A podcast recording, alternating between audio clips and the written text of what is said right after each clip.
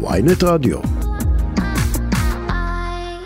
על הקו חברת הכנסת טלי גוטליב, הליכוד, שלום, בוקר טוב. בוקר טוב לך מורן, את יודעת מה הוא שוכח, גיא? מה הוא שוכח?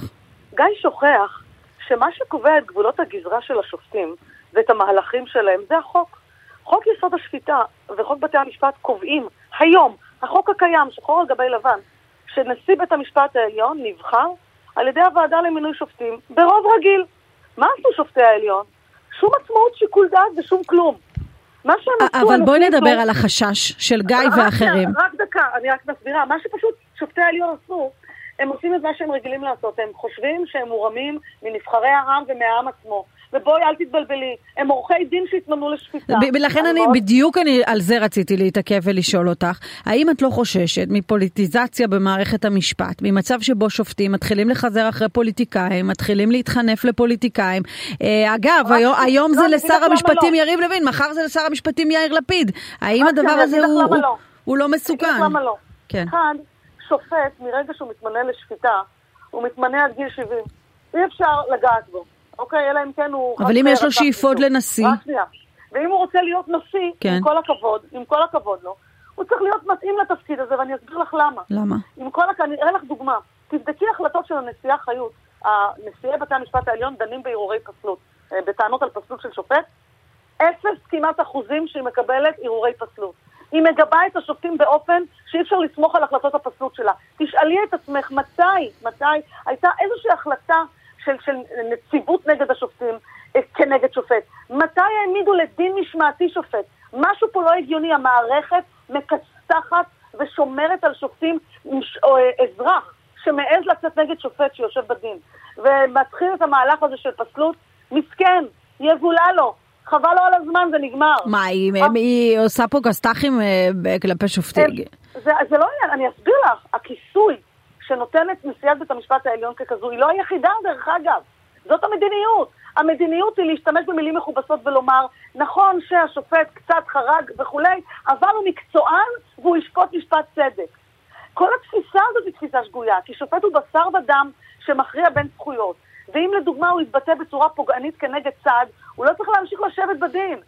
כי נראות פני הצדק היא האלף-בית של משפט. ולכן פה אני אומרת, זה לא נכון מה שאומר לך פה גיא. השיקול הדעת של שופטים תמיד יהיה עצמאי.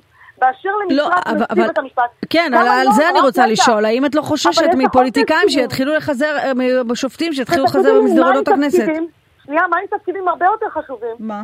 מבחינה אופרטיבית, כמו נשיאי בית המשפט המחוזי. נשיאי בית המשפט המחוזי, איך הם נבחרים? בהסכמה בין נשיא העליון לשר משפטים.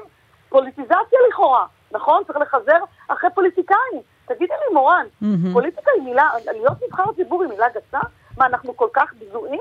אנחנו לא יודעים לבחור מה שנכון לציבור? אנחנו נבחרים לשמש לא, אבל, אבל? אבל כפוליטיקאי אתה נתון להרבה יותר אה, לחצים אולי. הפוליטיקה בתוך מערכת המשפט היא עוד יותר איומה. תראי את הפוליטיזציה המכוערת בבית משפט עליון. תראי איך הם מדברים על, על השופט אלרון. שופט מעולה. העז לצאת להם מהשורה, תראי מה הוא סופג מהם. סוס טרויאני הם קוראים לו. אין פוליטיקה? הפוליטיקה נמצאת בתוך מערכת המשפט, עמוק בתוך מערכת המשפט. תדעו לכם שאחרי שנים רבות, אני, אני אומרת את זה באמת, ובצער, את יודעת למה הם אומרים סוס טרויאני? הם אומרים סוס טרויאני כי באקלים הזה שנוצר, בסיטואציה המאוד מאוד רגישה הזו, הוא משרת צד אחד של המפה, ואולי אפשר היה לחכות עם זה רגע, לא עד, ש-. שיתקיים איזשהו דיון, גם על. ביטול הסניוריטי, וגם בכלל לא צריך אולי על, משהו זה- קצת יותר מסודר.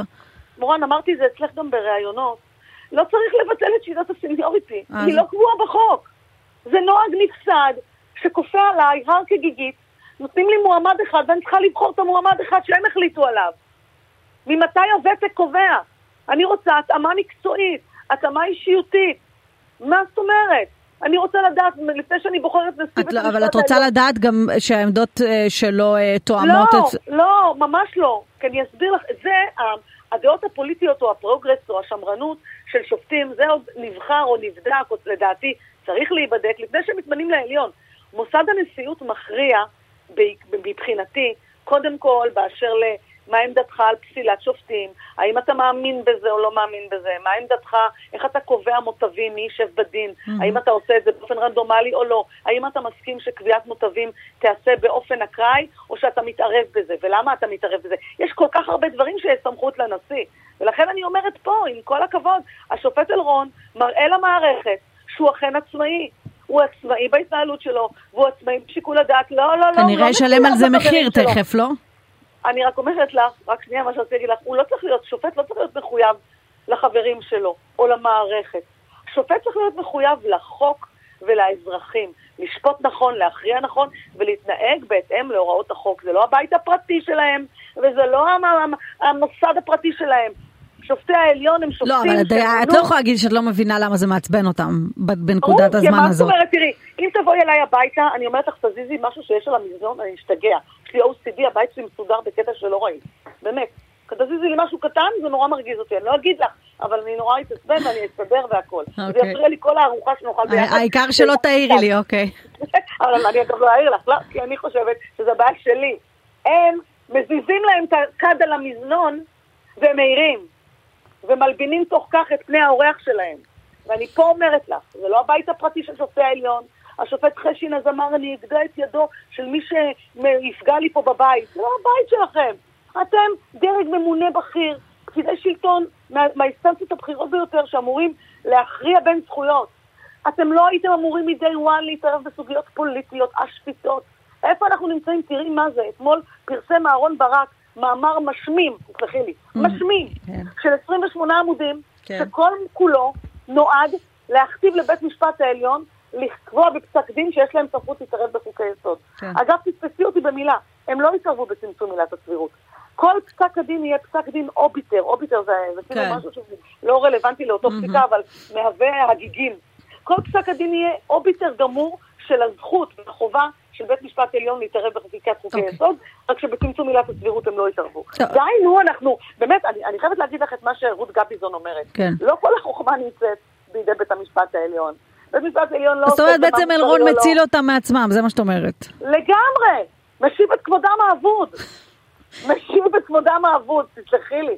לא כל החוכמה אצלם, שהתעסקו בדבר אחד בלבד, במה חוקי או לא חוקי. Okay. אוקיי. הנשיא ברק כותב במאמר שלו, זה מביך. מפנה למגילת העצמאות, כן, שלא את הצבעת עליה ולא אף אחד, שם מושג דמוקרטיה לא נמצא שם, אדרבה, חזון הנביאים, כן, הוא לא, יודע, הוא לא יודע מה חזון הנביאים, הוא לא יודע איך מניחים תפילין אפילו, אהרון ברק, ומתוך מגילת העצמאות הוא מסיק ששם יש לנו את רצון העם, וכל חוק שלא מתיישב עם מגילת העצמאות אפשר להתערב בו. נו, אנחנו חושב שכולנו גן ילדים? באמת, עם כל הכבוד. אז אה, טוב, איך אני אומרת לך, מורן? זה פחות מרשים אותי. אז אני רוצה לשאול אותך עוד אה, מילה אחת, אה, אפרופו כן. ההתנגשות השבועית התורנית בין שר המשפטים אה, לבין היועצת המשפטית לממשלה, והוא השבוע אומר, אני מרגיש, אני רואה את עצמי כמי שאינו מיוצג, הוא אומר את זה בעניין של הוועדה לבחירת שופטים, אבל גם מוסיף, הוא אומר, שרי הממשלה נותרים פעם, פעם אחר פעם ללא ייצוג משפטי בעניינים מהותיים. איך אפשר לעבוד ככה? אז תקשיבי, מורן, אני חייבת להגיד לך, אני חייבת לכתוב שיר, חמשיר. כי אני אומרת את אותו פזמון לעוס, רק לא הולכת לשום אירוויזיון. כמה פעמים אני אומרת לך לפטר את מיארה? אמרתי את זה כצעד... אבל למה הם לא עושים את זה? פחדנים. מה זאת אומרת? אני אומרת לכל חבריי בממשלה, אתם מפחדים. ממה אתם מפחדים? אז אומרים לי תשובה ראשונה, אה, בג"ץ יתערב. אני אומרת להם, אוקיי, ואם בג"ץ יתערב, אז מה? זה לא שיקול שמנהל אתכם, אחרת לא הייתם מחוקקים כלום. בדיוק, אסור שזה ינהל אותנו. אוקיי. הגברת מיארה עומדת בכל הקריטריונים לפיטורים בתזכיר ממשלה משנת 2000. חוסר שיתוף פעולה, חוסר אמון. לא רק שהיא לא מגבה את הממשלה, לא רק שהיא שמה מקלות בגלגלים, היא מבזה את הרשות המבצעת, מצטרפת לעמדות עותרים. לאחרונה אפילו בית משפט עליון דחה את ההסכמה שלה, כן, כמייצגת המדינה, לצו מניעה. Mm-hmm. בחוק הנבצרות היא הסכימה. גם בית משפט עליון הבין שהעמדה שלה היא פשוט הזויה, והוא לא נתן שם צו מניעה זמני. אז עם כל הכבוד, אני מצפה מממשלת ישראל, שהיא ממשלה טובה, שהעבירה באדיבות הקואליציה תקציב דו-שנתי, תרימו את הראש שלכם, תסתגלו לעצמכם מנטליות. אולי יש עוד פתרון אחד, פשוט תכנסו את הוועדה לבחירת שופטים. זה לא קשור לוועדה לבחירת שופטים. זה קשור, כי זה על זה המריבה עכשיו. רק שנייה, עזבי את הוועדה למינוי שופטים, עוד לא בחרו את נציגי לשכת עורכי הדין לוועדה למינוי שופטים. העיקר להגיד לכנס, לכנס. עוד אין את מי לכנס. בסדר? עזבי רגע, תכלס אין עדיין את מי לכנס. אבל לא זה מה שאני אומרת לך. אנחנו צריכים למשול בלי שכל רגע יטנפו אותנו, מבית. אינסטנציות בכירות ביותר. אבל כמו שאמרתי... יכול להיות שמשהו בדרך שלכם מקולקל. ממש לא. את יודעת מה מקולקל? מה? מקולקל זה שלטון הצללים במדינת ישראל, שאני סוף כל סוף אומרת את זה בפה מלא, ובגלל זה אני סופגת דמוניזציה. שלטון הצללים זה הטמעת הרעיונות, לא רק של שמאל, אלא גם רעיונות רדיקליים של מדינת כל האזרחים, mm-hmm. על דרך שמירת הפקידות הבכירה ביותר, עם אנשים מאוד מאוד מסוימים. כמו שדינה זילבר אמרה בספרה, המשנה ליועץ המשפטי בתוארה דאז, אנחנו צריכים לקחת את השליטה לידיים, התוויית המדיניות תעשה באמצעות הפקידים. אני רואה את זה, מדברת על זה, נוגעת להם בגבינה, אוי אוי אוי, מסכנים. אגב, מה חשבת על העובדה שנדב ארגמן הצטרף לעתירה אה, נגד אה, ועדת לך, כן. רציתי להגיד לך, נגיד, נגיד, ותתבעי אותי. ואז אני אגיד, פוס, אני לא רוצה שמורן תתבע אותי, זה לא פרי, בסדר? אותו דבר נדב ארגמן. הוא, הוא בבסיס הטענות של הרוגלה, בסדר? עכשיו, אני מבהירה פה רק לעם ישראל שיהיה ברור. העובדה שאנשים אומרים אנחנו רוצים לפענח פשעים ובגלל זה אנחנו רוצים רוגלות, כדי להשתמש ברוגלה ולשאוב מידע, להתקין, להדביק רוגלה למכשירים סלולריים מרחוק, אתה צריך סמכות בחוק לעשות את זה, כי אתה עובר תוך כך על שורת... יש מצב שהוא פעל בניגוד לחוק? אני לא יודעת אם הוא, אני בשונה מעיתונאים לא עוסקת בספקולציות. אני פשוט מבהירה. אני יודעת לומר לך מוועדת חוקה ומהוועדה החסויה, שהיו למעלה מאלף הדבקות רוגלה. התירוץ שלהם לא ידענו, המשטרה, ולא ידענו הפרקליטות הוא שקר גמור, כי הרכישה של תוכנת הפגסוס אה, נדרש להעביר אותה ניוון לבקשת המשטרה, ולכן הם ידעו על הסגולות של התוכנה, וגם על הניוון, וגם מה היה תוצר הניוון. ולכן הם ידעו על הרוגלות, והם עשו בזה שימוש בניגוד לחוק, ומה שהכי גרוע, שהם ביקשו צווי האזנות סתר, ותוך כך הדביקו את הרוגלה. הם השתמשו בסעיף 10א לחוק האזנות סתר, שמאפשר שימוש באמצעים לשם מימוש האזנת הסתר. האמצעי היה תוכנת הסייפן, ובאמצעותו הם ביצעו רוגלה אסורה, פסולה מאין כמוה לרבות אה, האזנה לנבחרי ציבור, לחברי כנסת, בניגוד לחוק החסינות, שזה על קצה המזלג עשיתי לך את זה, מורן. אוקיי, טלי גוטליב. אז מה לעשות, מורן, אם אני עכשיו צריך לבדוק משהו ואותו מישהו לא ירצה, כן. נו, אז, אז אני אהיה נורא עצובה, גם לי לא בא שיבדקו אותי, אז טוב. מה, זה לא יבדקו אותי ואני עכשיו אגיש עתירה? עם כל הכבוד, אם אתם יד, ידיכם נקיות, אין לכם מה לחשוש. אוקיי. ידיים נקיות, אין לי מה לחשוש. אם ידיך לא נקיות, אתה מגיש עתירה. זאת שיטתי. טוב, אה, מה לקחתי מהשיחה הזאת? אם אצלך בבית יום אחד לא אזיז שום דבר על המזנון. חברת... אבל אני בטוחה שתהני, אני לא אגיד לך מילה, הכל בסדר. חברת הכנסת טלי גוטליב. אחר כך אני אחזיר את זה בדיוק למקום. יום טוב, מורן. ביי, יום טוב. ביי.